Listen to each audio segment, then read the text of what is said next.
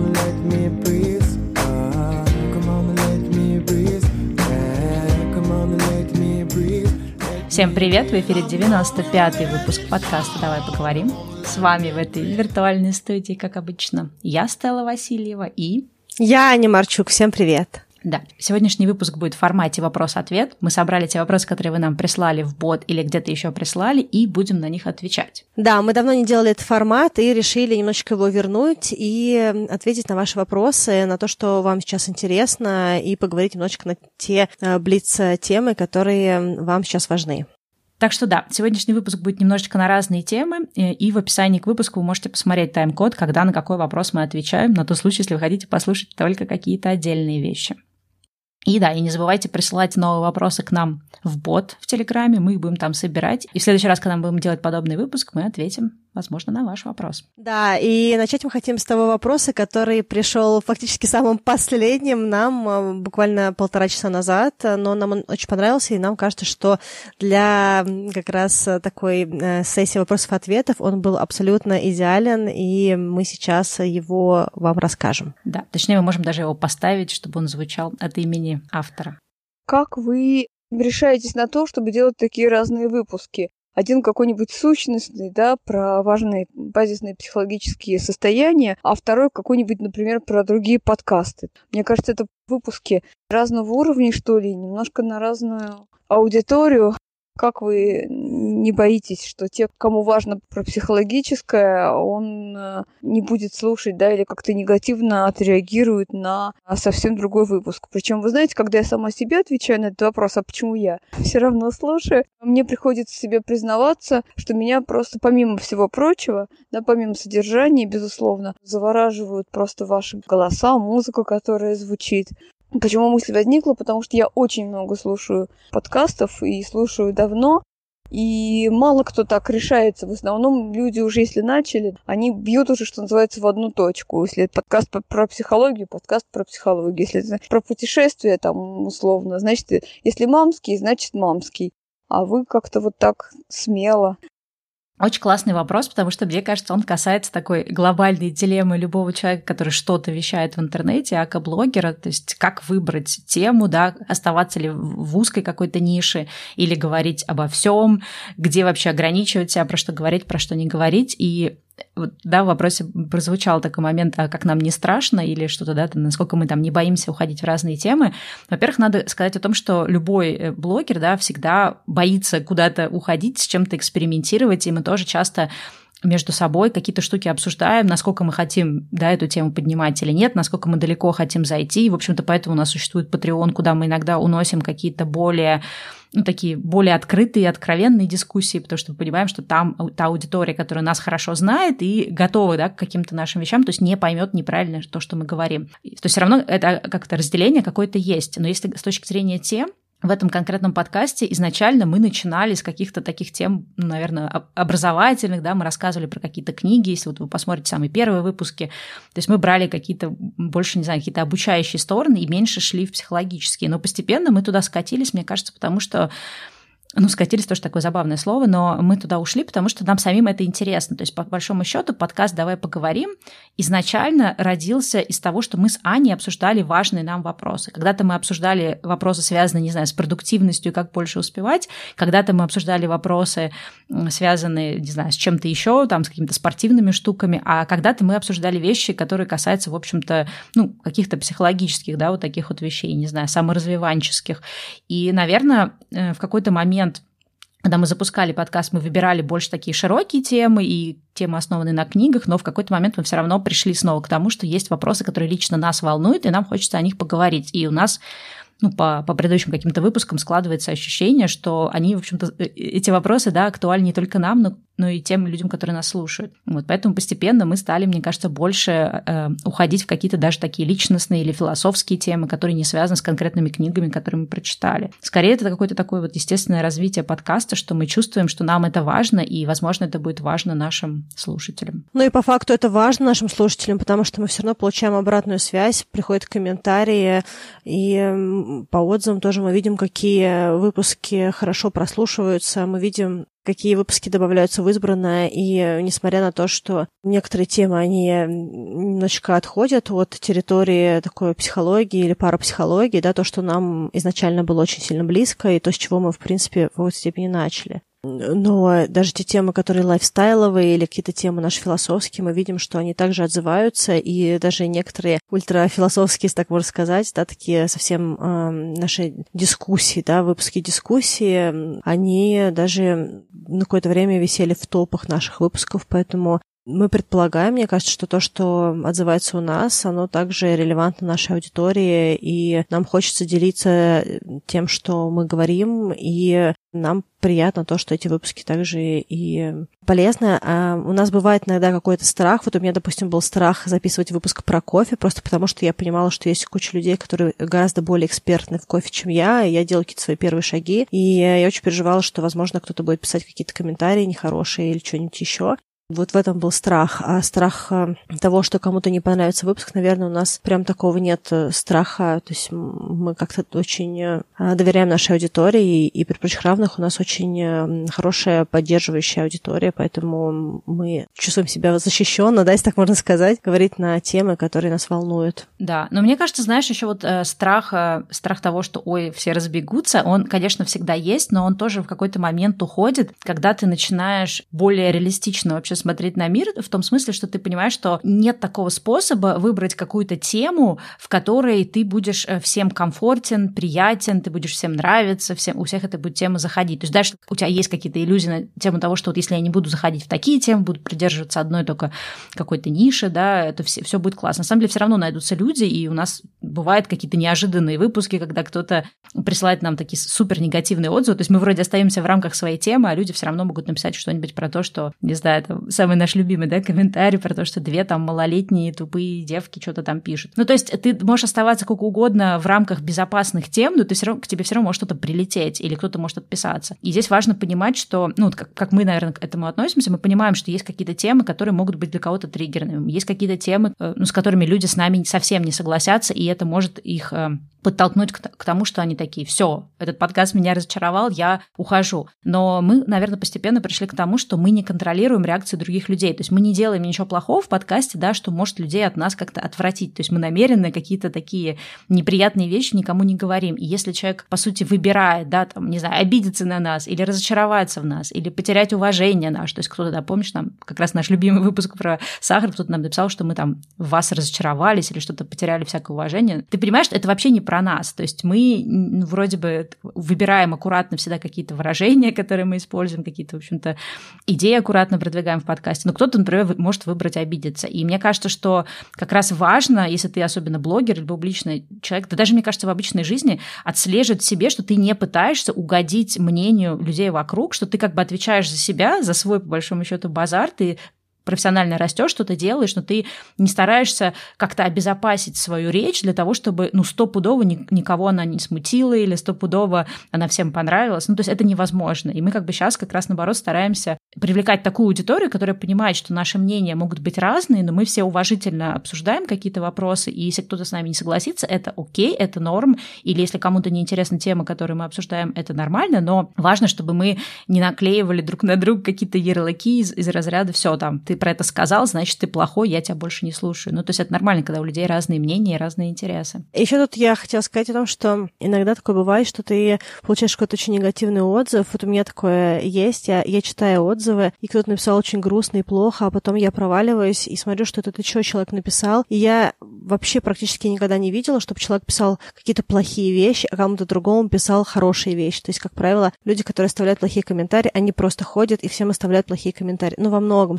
Когда я это отследила, мне кажется, даже стало легче, потому что я поняла, что у человека есть желание в каком-то конкретном виде что-то писать, да, то есть это вообще не про то, что мы сделали. Понятно, что бывают выпуски лучше, бывают выпуски похуже, да, бывают какие-то более проработанные выпуски, бывают более выпуски э, из печи, да, что мы вот как-то так сели и начали записывать. Но так или иначе они всегда искренние, и мы всегда говорим о том, что нам важно, и мы всегда честны в том, что мы думаем, да, и мне кажется, что это должно быть ценно для аудитории. Э, и в общем и целом, несмотря на то, что у нас много выпусков выпусков около психологических мы понимаем, что люди, которые нас слушают, они тоже не живут перманентно только психологией или парапсихологией. Да? Это все равно люди, которые что-то едят, куда-то ходят, и есть высокая вероятность, что наши интересы так или иначе пересекаются, да, книги пересекаются, активности и прочее. А я еще, кстати, еще одну вещь хочу сказать, ну, тоже по опыту своего YouTube-канала, что на самом деле ты никогда не знаешь, что людям интересно. То есть у нас бывает так, что мы какие-то темы записываем, то, что Аня назвала SPG, да, то есть мы садимся, мы, например, планировали какую-то серьезную тему записать, но по настроению у нас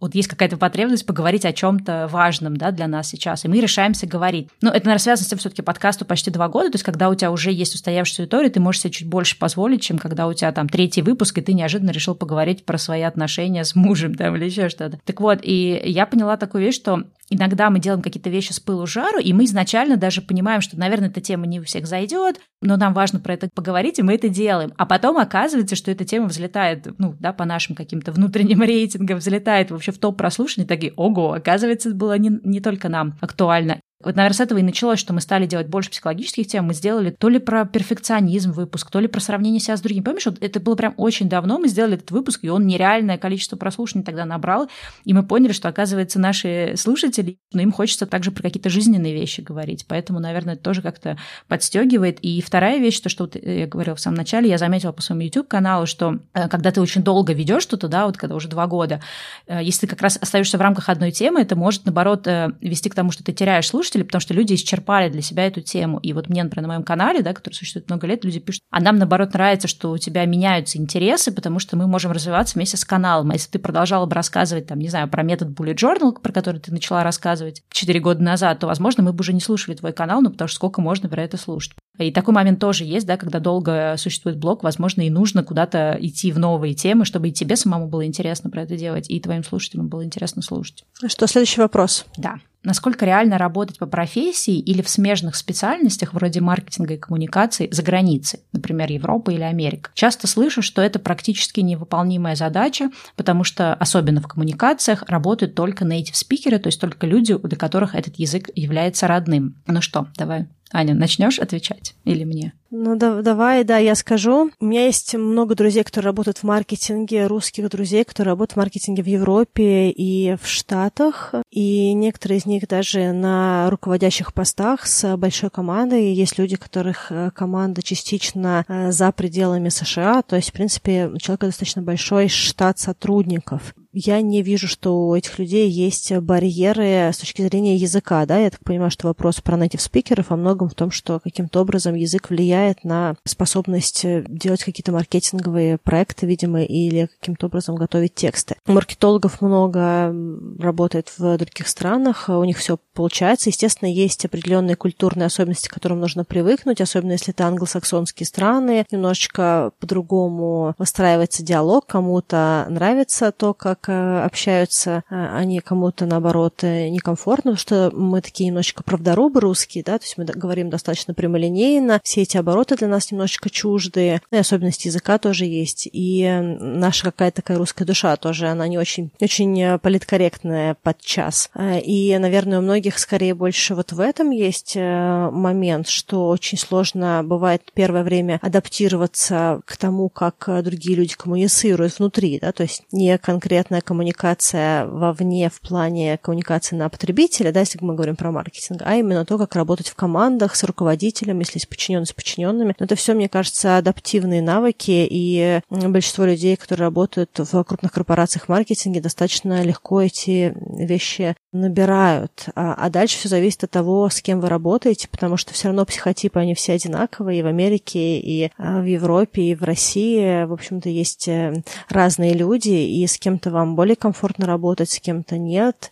Есть какие-то форматы работы, когда такой немножечко русский стиль, немножечко нон-стоп, когда работа круглосуточная. А есть такая, когда в пять вечера уже никого нет в офисе, и от этого тоже немножечко меняется то, как э, команды функционируют. Если отвечать прямо на вопрос, да, реально работать по профессии или в смежных областях, в маркетинге, в коммуникациях за границей, а в западных странах. В Австралии, в Штатах, в Европе многие мои друзья работают и успешно работают. Да, слушай, ну я абсолютно с тобой согласна. Я больше смотрю на то, что у меня есть определенное количество друзей, которые работают, ну, вот в пиаре, может быть, меньше, но тоже есть, но в основном в маркетинге, в брендинге, в продукт-менеджменте довольно-таки много друзей по всему миру работает. Понятно, что не нужно обесценивать сложность у тебя есть барьер с, с языком, да, какие-то культурные особенности, которые тебе надо выучить.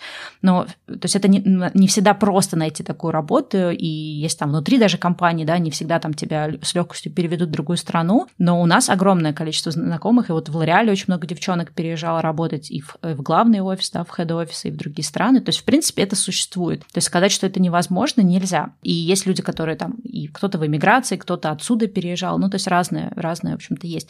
Мне кажется, здесь важно как раз себя себя не ограничивать тем, что вот я хочу, но так не бывает, поэтому я никогда не попаду. А вот именно, может быть, поискать какие-то примеры, потому что есть тоже много людей, которые пишут какие-то статьи, есть какие-то блоги, где берутся интервью у людей, которые работают да, в других странах. То есть, мне кажется, лучше поискать такие вот примеры, которые будут мотивировать, и также поискать, может быть, в этих примерах какую-то информацию, с какими, например, сложностями люди сталкивались.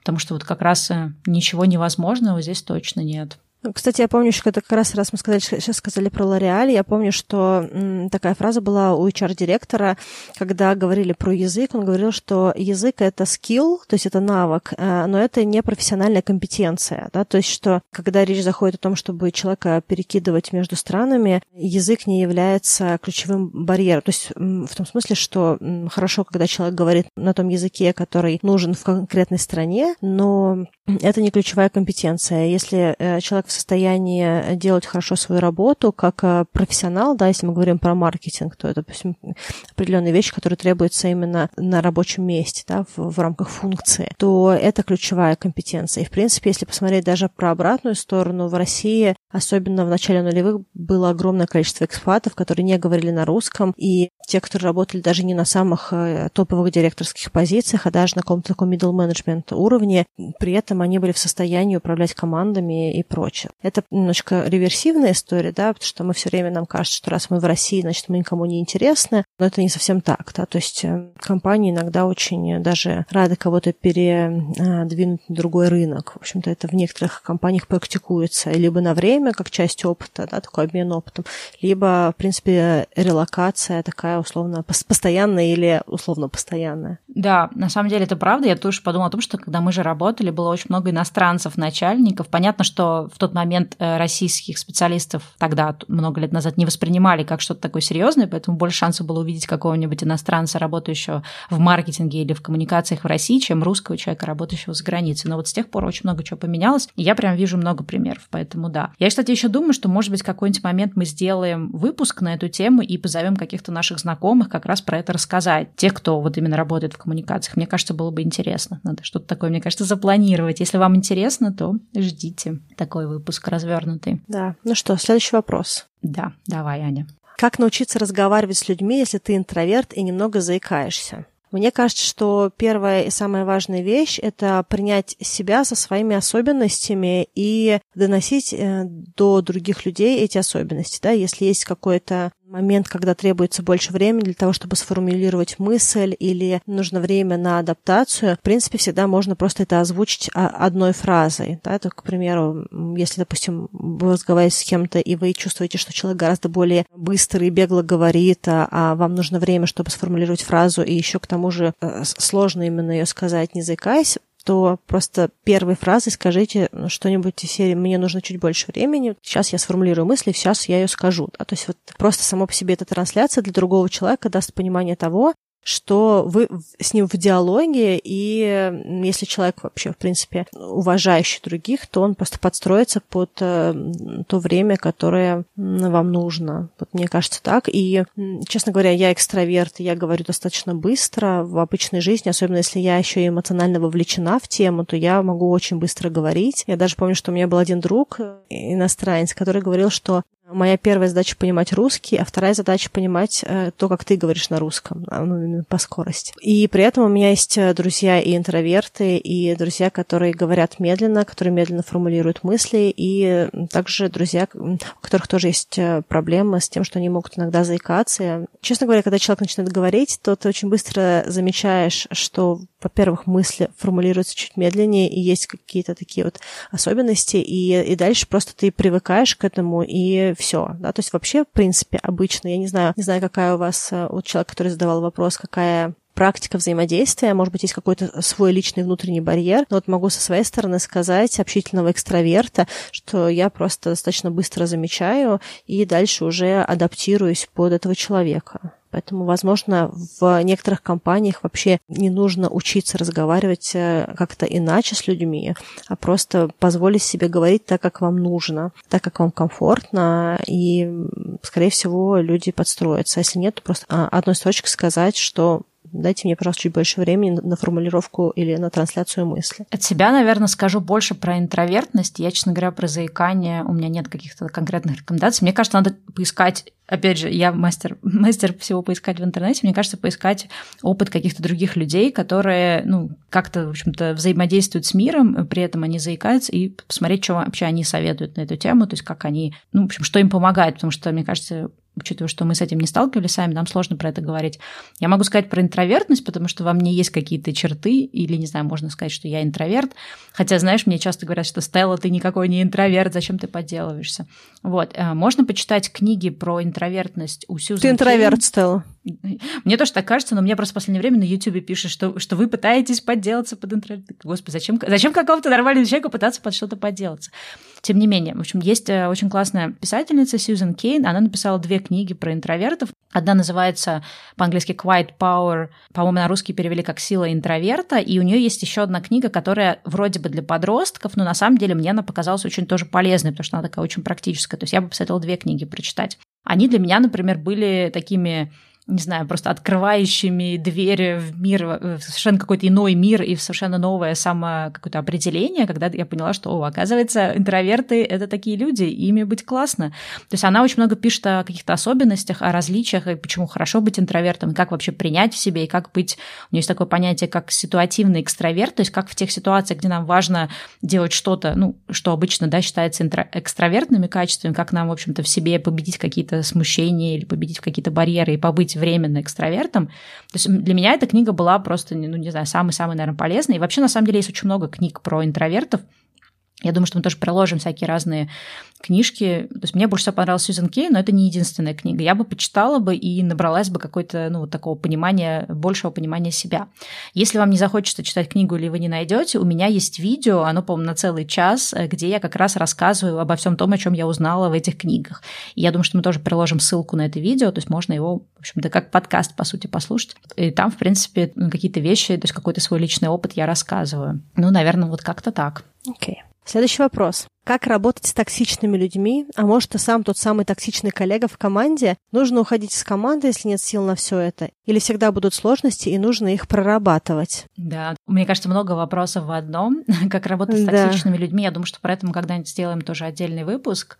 Ну, или нет. Или нет, да. Они не хочет со мной делать выпуск про токсичных людей. Да, потом там есть отдельный вопрос, а что если ты сам токсичный? То есть это, мне кажется, отдельная тема. И следующий вопрос про то, нужно ли уходить из команды. То есть даже, по сути, три вопроса, но давай попробуем как-то по очереди на них ответить. Скажи, почему ты не хочешь со мной делать выпуск про токсичных людей? Мне кажется, что мы его просто немножечко пережили, потому что мы тогда, я помню, очень много и щедро обсуждали э, эти темы, когда читали Линси Гибсон первый раз. Это было, мне кажется, года два с половиной. И как-то, мне кажется, оно немножечко уже стало такое откуда-то из прошлого. Ну, это для нас, но мне кажется, для людей актуально. В общем, если вы хотите выпуск про токсичных людей, напишите в ботах или в комментариях, или, в общем, где угодно напишите. Может быть, вы говорите Аню. Она не хочет со мной про это говорить. Мне кажется, еще есть такие слова, которые прям очень сильно затерты. И вот слово «токсичный», оно немножечко, мне кажется, потеряло свою а, остроту, и сейчас очень много всего называется токсичными. Ну, не знаю, я пока что не уверена. Ну ладно, первое, что я считаю в ответ на этот вопрос, что нужно разделить, все-таки вы токсичный коллега в команде или рядом с вами токсичные люди, потому что стратегия должна быть разная, мне кажется. Ну и, собственно говоря, решение, да. Если мы говорим про то, что вы работаете с людьми, которые, ну, скажем так, токсичные, то тут очень сильно важен градус этой токсичности, да, потому что иногда люди бывают условно токсичные, потому что они просто э, не умеют управлять своими эмоциями, не чувствуют личных границ другого человека, или просто, если говорить, допустим, про корпорацию, просто безумно уставшие, не высыпаются, огромное количество работы, и они просто ну, срываются, не сдерживают э, свое состояние просто из-за того, что они на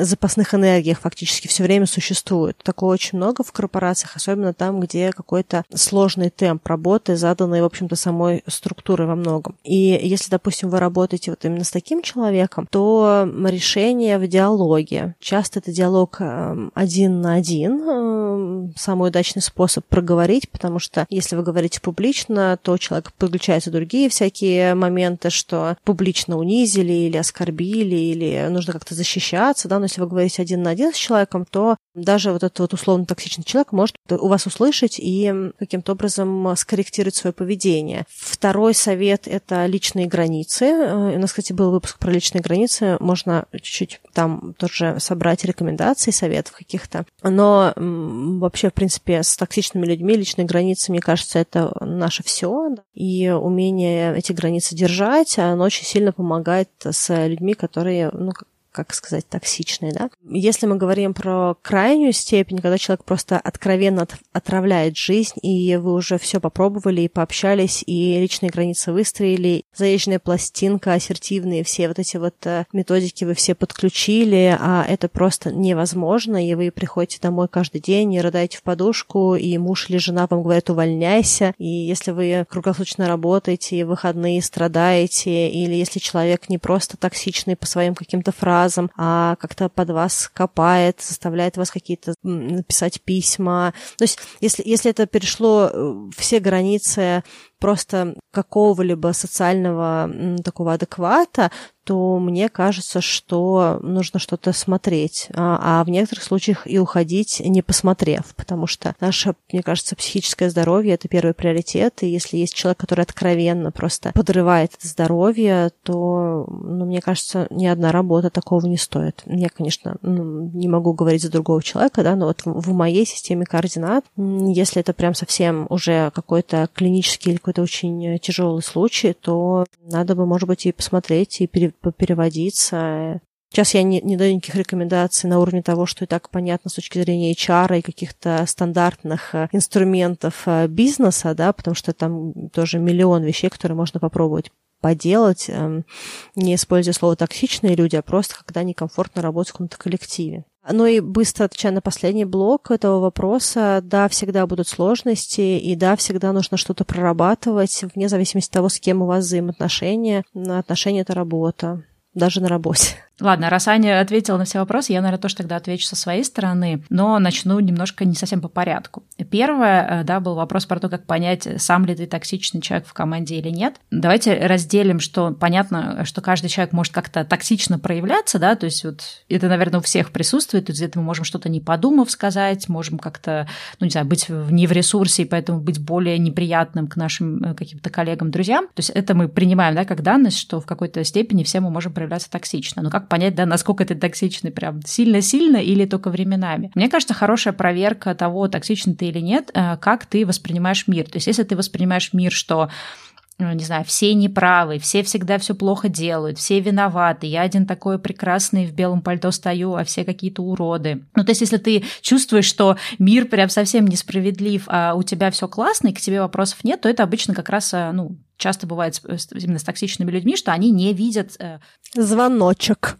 Да, да, что они не видят э, своей какой-то вины ни в чем, и им всегда кажется, что другие виноваты. То есть вот это точно говорит о том, что вы, наверное, очень токсичны, иногда ну, стоит идти разбираться вообще, а почему, откуда это идет и что с этим делать. Если все-таки вы склонны э, часто себя ругать, или вы хотя бы время от времени понимать, что вот здесь тут вы профокапились, вот тут что-то. И вообще, на самом деле, если вы склонны рефлексировать на то, что, возможно, вы себя ведете токсично, это говорит обычно о том, что вы не токсичный человек, а просто иногда можете как-то проявляться. А, здесь еще важно тоже разделить, э, ну, то есть вот мне кажется, когда то, что Аня говорила в самом начале, когда слово «токсичный» вошло в нашу жизнь, оно стало потом использоваться везде. И мне кажется, что ну, оно стало в том числе использоваться э, как-то, ну, как, как способ э, самобичевания и бичевания других людей. То есть мне кажется, важно понимать, что мы все живые люди, и это нормально. Э, ну, то есть это не то чтобы нормально, но это естественно для нас иногда как-то себя не очень хорошо вести, да. Это естественно огрызнуться на кого-то, это естественно где-то быть уставшим и немножко резко ответить или что-то там плохое ответить. Я не говорю о том, что это хорошо и так нужно делать, но надо понимать, что это наше естественное состояние. Если например, там, условно говоря, в 10% случаях мы так себя ведем, то это говорит скорее о том, что, не знаю, или даже в 50% случаев мы так себя ведем, это может говорить о том, что мы устали, о том, что мы выгорели, или о том, что мы работаем не в том месте, где нам надо работать, или люди вокруг нас не очень тоже, в общем-то, какие-то внимательные, и поэтому, да, это вызывает у нас ответную реакцию. То есть надо понимать, что какие-то процессы, они естественны, и невозможно быть стопроцентно каким-то таким идеальным зайчиком, который никогда и ни с кем плохо себя не ведет, потому что тогда это, скорее всего, уже в другую область уходит, что вы являетесь people pleaser, да, человеком, который пытается всем понравиться, и это тоже не самый, на самом деле, приятный человек, когда вы такой весь белый, пушистый, а на самом деле внутри вас э, живет э, огромный монстр. Вот, поэтому мне кажется, здесь вот важно разделять, э, что я понимаю под тем, что я токсичный человек, то есть это означает ли так, что я постоянно агрессирую на людей в своей команде, понять, почему это происходит, может, я просто устала от этих людей, от этой команды, от этого проекта, может быть, в принципе, команда такая, что там невозможно не быть токсичным, потому что, ну, бывают разные пространства, да, то есть можно в какой-то команде работать, где люди будут ну, к тебе относиться более-менее с пониманием. У меня есть такой пример жизни, да, когда мне подруга рассказывала о том, что она начала какой-то проект с друзьями, и в какой-то момент у нее был какой-то сложный период, и она попыталась с этими друзьями проговорить, что вот, ребята, у меня такой сложный период, а ей ребята сказали, что, слушай, у нас тут работа, давай про работу, твой сложный период нас не волнует. И вот тут вопрос, э, это тот человек, который сказал, да, что у меня проблема, он токсичный, или те другие токсичные? Ну, то есть понятно, что в этой ситуации он тоже будет очень токсичным, потому что внутри команды, да, нет, например, поддержки. Ну, в общем, все на самом деле гораздо сложнее, чем казалось бы. По поводу того, как работать с токсичными людьми, э, тут, наверное, можно вообще вот реально целый выпуск говорить. Я бы, скорее всего, сказала бы о том, что ну, надо понять вообще, надо ли вам работать в этой команде, если, то есть если вы чувствуете, что вся обстановка, э, все окружение, вся атмосфера, э, сам формат работы очень очень-очень неприятный, да, вот такой вот токсичный, неподдерживающий, какой-то, не знаю, выбивающий из вас постоянно не знаю, э, землю из-под ног и постоянно вас как-то принижающий, обесценивающий вас, то, наверное, здоровее для себя будет уйти с такой команды. Поэтому э, вопрос нужно, не нужно уходить, это вопрос не вопрос абсолюта. То есть есть огромное количество ситуаций, когда мы не можем уйти, или мы временно не можем уйти. То есть вот у меня были какие-то ситуации, когда мне тяжело было работать в какой-то команде или в какой-то, не знаю, в каком-то офисе конкретном, и я понимала, что я сейчас не могу уйти там из-за финансовых причин или из-за каких-то других причин. Но я себе ставила какую-то цель. Я говорила себе, что вот я сейчас три месяца продолжаю, за это время я ищу какие-то пути отступления, да, ищу другую работу или ищу другую команду, или пробую внедрить какие-то другие способы с этими людьми работать и смотрю, что получается. А если через три месяца ничего не, не происходит, да, каких-то улучшений, то я, соответственно, воспользуюсь тем э, вариантом побега, который я за это время выработаю. То есть вот у меня так это работало, да, выстроить себе какой-то план, и, во-первых, тебе уже легче, потому что ты понимаешь, что это временно, а во-вторых, это немножко снижает, э, ну, тоже, если у тебя просто это эмоциональное какое-то ощущение, что это сейчас все плохо, может быть, ты в течение этих трех месяцев, когда ты посмотришь на это с другой стороны, поймешь, что, может быть, не все так плохо. Или ты понимаешь, что ты уже, уже готов уйти, начнешь себя по-другому вести в этой команде, и у тебя все изменится, да, твое отношение от этого, потому что на самом деле, может быть, все зависит от твоего собственного поведения, что ты позволял людям и так далее. Ну, в общем, достаточно такой, мне кажется, расплывчатый ответ я дала, но вопрос, конечно, такой сложный. Тут еще все зависит от конкретных деталей. Конечно, ну вот заканчивая, да, вот мою мысль, что в вопросе был такой момент, э, всегда будут сложности и нужно прорабатывать. Здесь тоже важно понимать, что, да, когда люди пытаются все ну, нарисовать токсичным, это тоже иногда бывает способом избегания проблем, да. Например, в любой команде есть момент притирания. То есть, когда мы начинали делать подкасты, мы про это тоже в каких-то выпусках рассказывали, у нас тоже были какие-то притирки с Аней, несмотря на то, что мы друзья, которые знают друг друга очень много, но понятно, что в работе какие-то другие вещи вскрылись. И, конечно, можно было просто разбежаться, сказать, что, ой, нет, наверное, мы не можем работать вместе, давай разойдемся. Но мы как-то эти вещи проработали, мы были готовы слышать друг друга и слушать друг друга, и сейчас, да, мы, в общем-то, рады, что мы этот момент преодолели. Но, опять же, все зависит от того, э, в какой команде вы находитесь, и если готовы там люди не знаю, проходить эти притирки и готовы слышать и слушать друг друга, потому что, конечно, если вы находитесь в команде людей, где никто не готов меняться и никто не готов э, слушать других, то тут как бы особо с одной со своей стороны мало что проработаешь. А с другой стороны, бывает, что это чисто наш какой-то взгляд, нам, например, кажется, что все нас критикуют, что все нас не любят, а на самом деле это то, как мы видим это, а люди на самом деле ждут от нас каких-то других вещей. Иногда нужно просто поговорить с людьми. Ну, в общем, все сложно, как обычно. Да, но одновременно нет. Эм, ну что, следующий вопрос. Да. Следующий вопрос был про образование и учебу за границей. В общем, история такая. Человек уже проучился год э, здесь, в России, в университете, но хочет учиться за границей. И вот он как раз спрашивает, стоит ли продолжать уже учиться здесь, раз ты решил здесь учиться, или все таки пропустить год и за этот год подготовиться, потому что требуется время. В общем-то, вопрос, да, как поступить. Мне кажется, что здесь, опять же, нет какого-то правильного ответа, и все зависит от того, чего вы больше хотите. То есть, если вы всегда мечтали учиться за границей, то, мне кажется, неважно, год или два у вас уйдет на подготовку, надо ну, вот к этому стремиться. Если учеба за границей это больше какая-то такая вот э, история поставить галочку, да, вот неплохо было бы поучиться за границей, готов пойти там в любой университет, то мне кажется, это не совсем правильно. То есть надо понять, чего вы в конечном итоге хотите и как это будет биться с тем, какие у вас вообще цели по жизни. Если вы планируете в целом работать за границей, то, конечно, желательно и поучиться за границей, потому что часто наши вузы, да, они не очень э, признаются. С другой стороны, ну, надо тогда искать такой вуз за границей, который все таки ну, будет как-то котироваться. Если это больше про опыт жизни за границей, да, вот именно хочется какого-то нового студенческого опыта, то можно просто поехать на какую-то временную программу, обычно в каждом университете, и не обязательно только там Москва-Питер, да, даже каких-то других университетах могут быть какие-то тоже программы э, по обмену, там на полсеместра, семестр, то есть просто поехать, поучиться, да, посмотреть, вообще нужно это мне или нет. То есть на самом деле ответа, конечно, единого нет. Аня, как человек, который учился за границей, может быть, больше ответит на этот вопрос. Но я согласна с твоим комментарием по поводу того, что прежде всего нужно понять, зачем вам нужно это образование. Вот там в вопросе было, что поступить только для того, чтобы учиться за границей и получить стартовый опыт для продолжения карьеры за рубежом. Я не уверена, что всегда любое западное образование работает в любом другом месте, условно, за рубежом, да. То есть, если вы хотите поехать, допустим, в какую-то страну Восточной Европы, не факт, что она вам поможет, допустим, в жизни в Америке, да. Все равно не все образование одинаково котируется. Вот если это не какая-то лига плюща или какое-то очень топовое образование, то оно так не работает. Если у вас есть конкретная стратегия, что вы хотите поехать в конкретную страну, учиться там в ВУЗе, который потом вам поможет в этой стране остаться, или, допустим,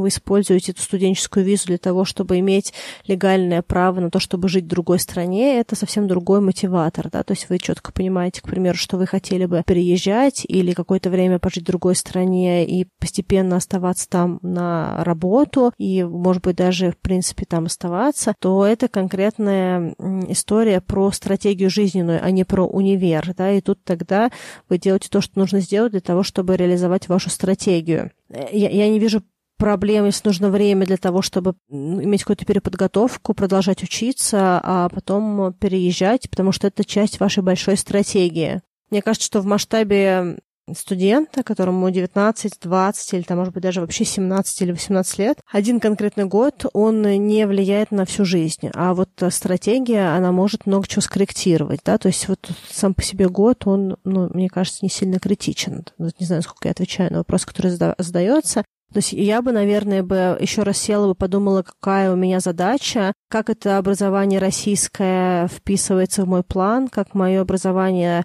потенциальное западное вписывается в мой план, и дальше уже от этого принимала решение. То есть тут нет, нет правильного и неправильного ответа. Не все люди, которые учатся за границей, они потом это образование могут применить куда-то, иногда это просто образование. Это год в другой стране, которые вы провели как-то, и это просто ваши воспоминания. Я, когда вернулась из Австралии, у меня было образование топового университета австралийского, ну, то есть такого рейтингового университета.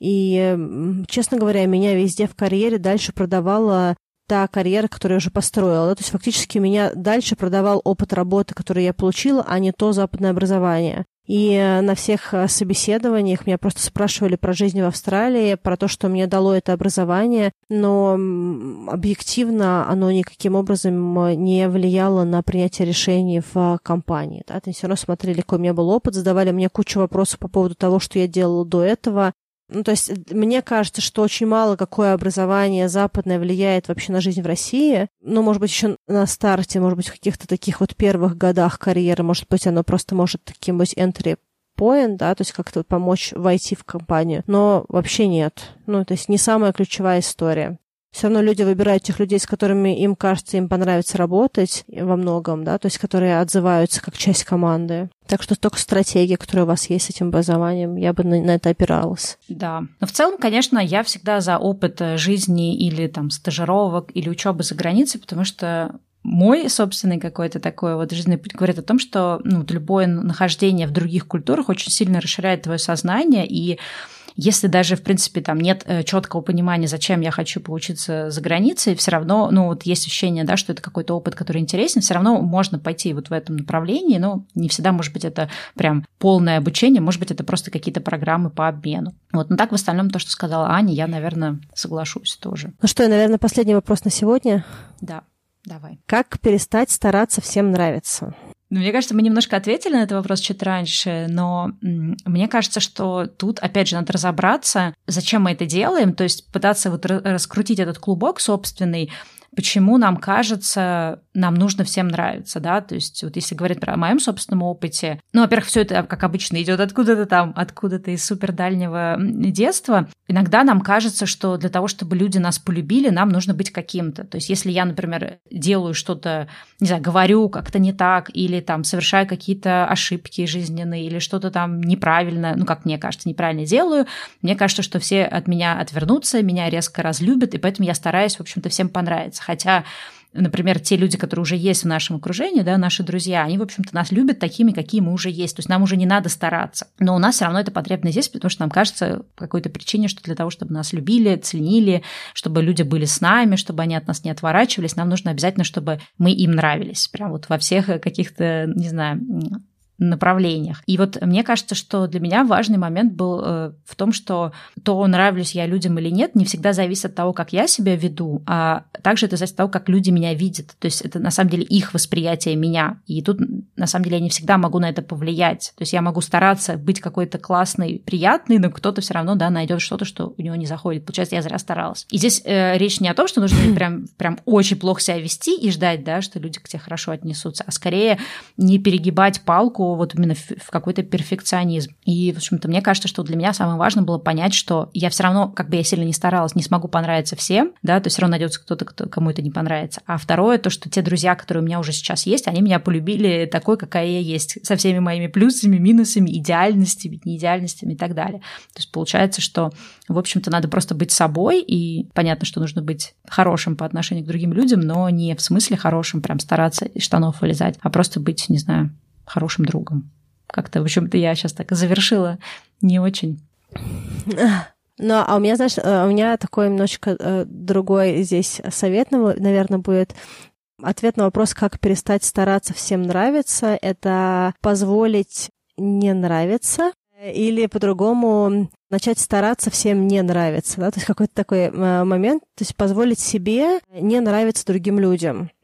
Причина, почему мы стараемся всем нравиться, это то, что нам кажется, что что-то случится, а, если мы будем делать что-то, что кому-то не понравится. Да? То есть вот э, какие-то наши действия, они могут привести к каким-то ужасным последствиям. Поэтому мы сейчас будем максимально инвестировать в то, чтобы всем нравиться, получать для себя э, какие-то вещи с этого, но одновременно получать вот это вот э, это социальное принятие, да, другими людьми нас. Но когда мы позволяем себе такой условный бунт, да, то есть делать то, что мы конкретно хотим, понимая, что это может не понравиться. И мы даже стараемся каждый раз выбирать именно то, что мы прям очень хотим делать, да. И даже вот если нам нужно сделать что-то одно, мы выбираем то делать, что даст максимальный резонанс то тогда мы просто поймем, куда нас это приводит а скорее всего приведет нас к тому, что какие-то люди отвалятся, какие-то люди будут нами не очень довольны, но наши люди будут нами довольны, и наоборот, нас будут окружать э, те люди, которые максимально наши, потому что когда мы всем нравимся, то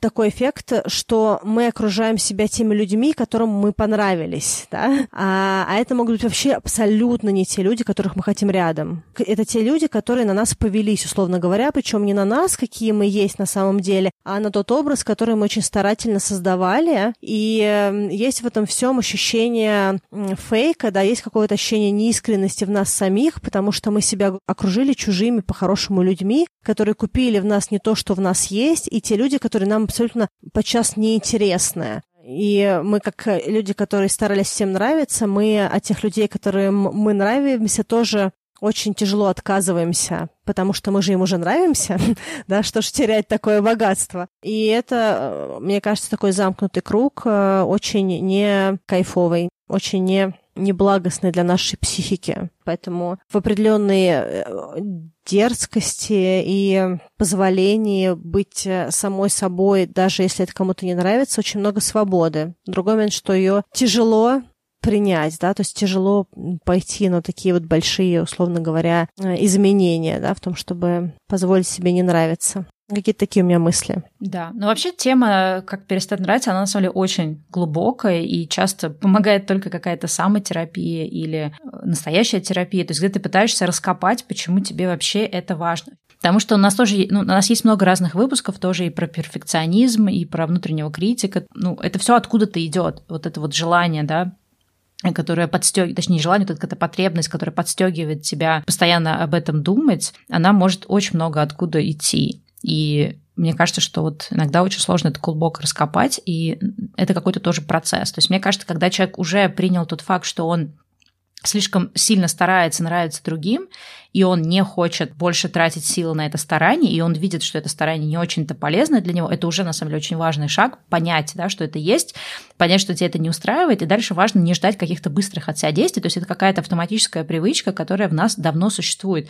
и нужно просто медленно спокойно этот клубок раскручивать, пока ты не, ну, не поймешь, откуда это идет и как от этого избавиться. То есть я могу сказать, что раньше я гораздо сильнее, в общем-то, мне кажется, парилась, чтобы кому-то понравиться, чем сейчас. Но на это ушел какой-то такой длинный, не знаю, знаю, какой-то процесс жизненный, чтобы ну, почувствовать все силы что, в том, что мне больше не нужно стараться. То я и так делаю достаточно для того, чтобы нравиться людям, а дальше это уже их право. Хотят они, чтобы я им нравилась или нет. Ну да. У меня, знаешь, какая мысль появилась, пока ты говорила, о том, что вот эта вот идея про то, чтобы всем нравиться, она фактически зиждется на том, что мы должны быть какими-то хорошими в этом обществе. И вот это убеждение, оно драйвит, вот это нравится, но по факту, если мы говорим про желание всем нравиться и про эффект, когда мы нравимся, это фактически какая-то очень нездоровая наркотическая зависимость от э, похвалы другого человека или от каких-то плюшек, которые можно получить, когда мы нравимся другим людям. То есть это не какая-то правильная, условно говоря, да, условно правильная, здоровая позиция, а это, наоборот, максимально нездоровая такая э, наркотическая, аддитивная история, да, то есть вот э, если, мне кажется, на это смотреть э, на то, что это, ну, фактически где-то граничит с каким-то заболеванием, да, это очень большое слово, но в какой-то степени вот это желание всем нравится, оно оно вредное на, для нас, да, то есть вот если говорить про заболевание, да, это то, что, что нам э, делает хуже. А, и вот этот сам факт того, что это делает нам хуже, это желание всем нравится, оно очень, мне кажется, важно для людей, которые так себя ведут, то есть, может быть, каким-то образом подумать об этом, да, о том, что это делает с нашим здоровьем, да, то есть это с какой-то степени разрушает желание всем нравиться, потому что мы подсаживаемся на него, да, на другого человека, на отзывы, то есть очень много чего делается для того, чтобы продолжать получать это нравится, и оно очень, ну, нездорово в какой-то степени. Да, согласна. Вообще, на самом деле, вот все это наши эти усилия пытаться нравиться, да, они очень часто забирают у нас очень много энергии и даже могут как-то, мне кажется, сказываться на нашем здоровье. Ну, потому что это очень много сил постоянно думать о том, а как, а как люди отреагируют на то-то и сё-то, а что мне нужно сделать, чтобы точно понравиться. Знаешь, это какой-то такой гипер, э, внутренний гиперконтроль, такое вот состояние, где ты ну, не можешь расслабиться, да, ты должен все время быть на стреме по поводу того, как ты сам себя ведешь. В общем, это прям сложная штука. Да, забавным образом наш сегодняшний выпуск э, пошел в круг, да, то есть зациклился, потому что мы начали с того, почему нам страшно или не страшно угу. говорить о том, о чем нам нравится говорить в подкасте. И, в принципе, странным образом на последнем вопросе мы завершили как раз э, этим же самым, да, почему мы в общем и целом делаем то, что нам кажется важным э, для нас самих в подкасте. В общем-то, как раз потому, что мы не в состоянии предугадать, кому что может понравиться, не понравиться. И самое честное, что мы можем сделать, это просто делать то, что нам кажется условно говоря, хорошим, честным и важным с нашей стороны. И поэтому мы делаем то, что нам нравится э, в подкасте, и так презюмируем, что те люди, которые наши, им тоже это понравится. Да, и в, такой же подход, в принципе, в жизни, он очень э, наверное, здоровой и честной. И я тут говорю это тоже и себе, как человек, который тоже в какой-то степени зависим от мнения других людей, от чужого мнения, от того, чтобы меня любили, ценили, говорили мне, что я такая хорошая, и всякие другие мур-мур-мур слова. Это, в принципе, и моя зона для развития тот путь, который я прохожу. Да, ну что? Давай, наверное, закругляться. Да, на этой прекрасной ноте, я думаю, закончим этот выпуск. Не забывайте прислать нам вопросы в наш бот в Телеграме, ссылка есть в описании. И здорово, когда вы присылаете какие-то развернутые ситуации, чтобы прям можно было посмотреть на конкретную, так скажем, историю. Но общие философские вопросы тоже интересные. Да, ну что, тогда на этом все. Хорошего тебе дня. Да, и до встречи в следующем выпуске. Пока-пока. Пока.